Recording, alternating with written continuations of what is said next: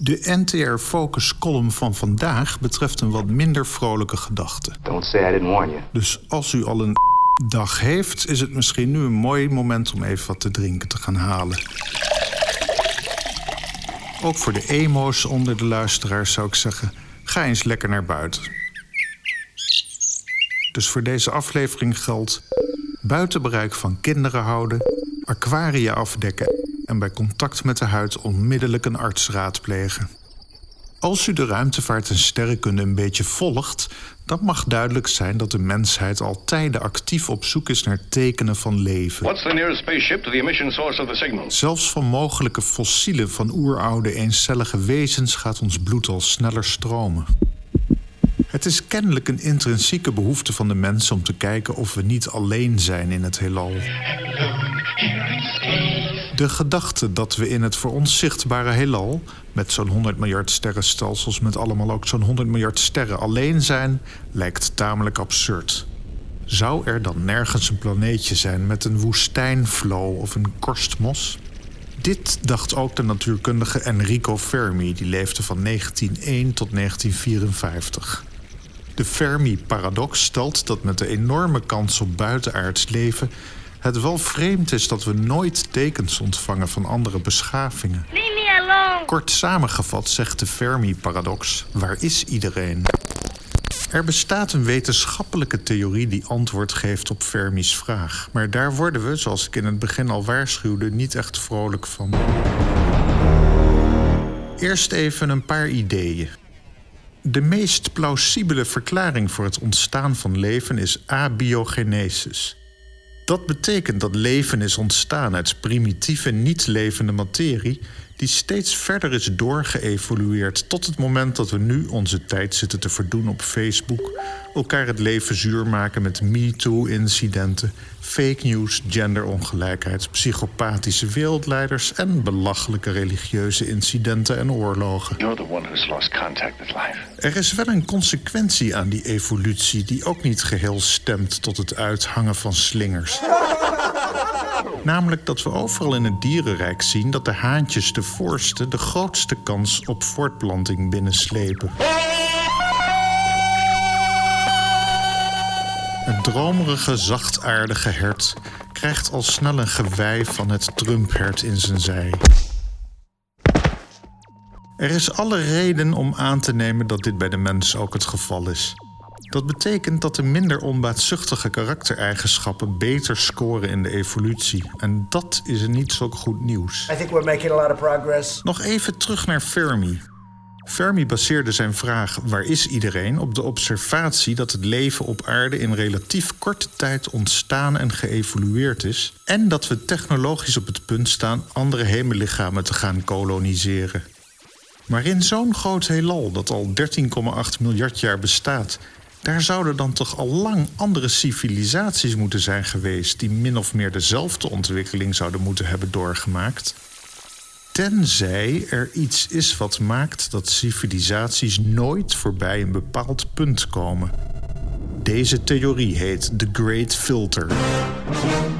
Voor perspectief introduceren we nog een nieuwe term, de Kardashev-schaal. Deze is genoemd naar de Russische astronoom Nikolai Kardashev.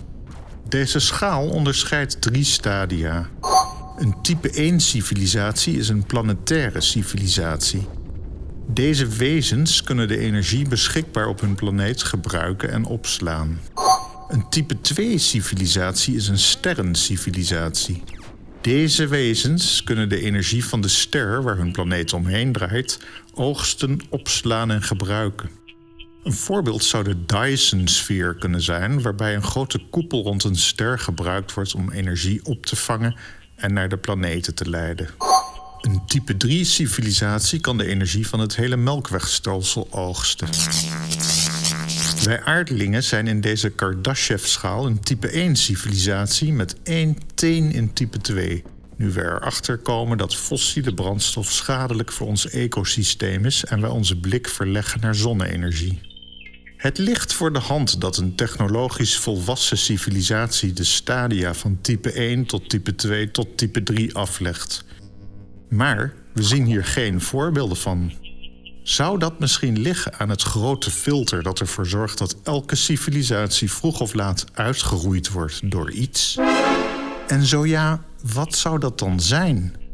Het interessante en ook eigenlijk griezelige is dat we niet weten wat het grote filter is. En we weten ook niet of het in ons verleden of in onze toekomst ligt. Of misschien zijn er wel verschillende filters, barrières die we moeten passeren om een kans te maken om als extra-galactische wezens verder te leven. Het kan zijn dat leven zelf het grootste filter is. Dan hebben we het ergste gehad. Misschien is het wel zo'n statistisch wonder dat leven ontstaat, dat de bulk van moleculaire mengsels daar gewoon nooit doorheen komt. De directe consequentie van dit idee is dat als we ooit buitenaards leven vinden, dit betekent dat het grote filter waarschijnlijk nog staat te gebeuren. Want dan is het leven zelf niet het grootste filter. Misschien is het inherent aan civilisaties dat zij zichzelf opheffen. Als we kijken naar wie er met hun denkbeeldige vingers boven de rode knop hangen op deze wereld, is dat best een plausibele gedachte. Of zoals de filosoof en schrijver Douglas Adams zei: een ieder die in staat is verkozen te worden tot president zou onder geen beding die functie moeten mogen vervullen. Maar dan in het Engels, in The Hitchhiker's Guide to the Galaxy. Er zijn eigenlijk maar drie scenario's denkbaar binnen het framework van het grote filter. 1. We hebben het grote filter reeds gepasseerd. Misschien was het de meteorietinslag die de dinosauriërs om zeep hielp. Of de seksuele voortplanting, of het feit dat we ooit uit zee zijn geklommen. Dit eerste scenario is het meest arrogante en ook meest romantische standpunt. Het zou kunnen betekenen dat wij, aardbewoners, misschien wel een van de eerste of de allereerste civilisatie zijn die uit kunnen groeien tot pangalactische proporties. 2. Het grote filter ligt nog in onze toekomst, maar we maken met al onze kennis en wetenschap een goede kans het te overleven. Misschien is het heelal statistisch zo ingericht dat er van tijd tot tijd een meteoriet inslaat en zijn wij in staat deze op tijd te detecteren en af te wenden. Daar wordt in ieder geval wel aan gewerkt. Of misschien is artificiële intelligentie wel het grote filter en zijn we wijs genoeg om te cohabiteren met AI. 3. Het grote filter ligt nog in onze toekomst, misschien zelfs wel in onze nabije toekomst. En net als zoveel voor ons zal onze soort en alles wat leeft op aarde met ons ondergaan. Volgens aanhangers van de grote filterhypothese is dit de meest plausibele variant. Maar op zo'n trieste noot kunnen we niet afsluiten. Wat denkt u? Staat de grote beproeving ons nog te wachten? Als u nog een missie in het leven zoekt, dan kan het deze zijn. Help de aarde door het grote filter heen. Difficult, but not impossible. Ik kan wel een paar hints geven. Zorg dat de volgende generatie ook een kans krijgt. Onbaatzuchtig handelen lijkt mij persoonlijk meer in de goede richting te gaan dan egocentrisch gedrag.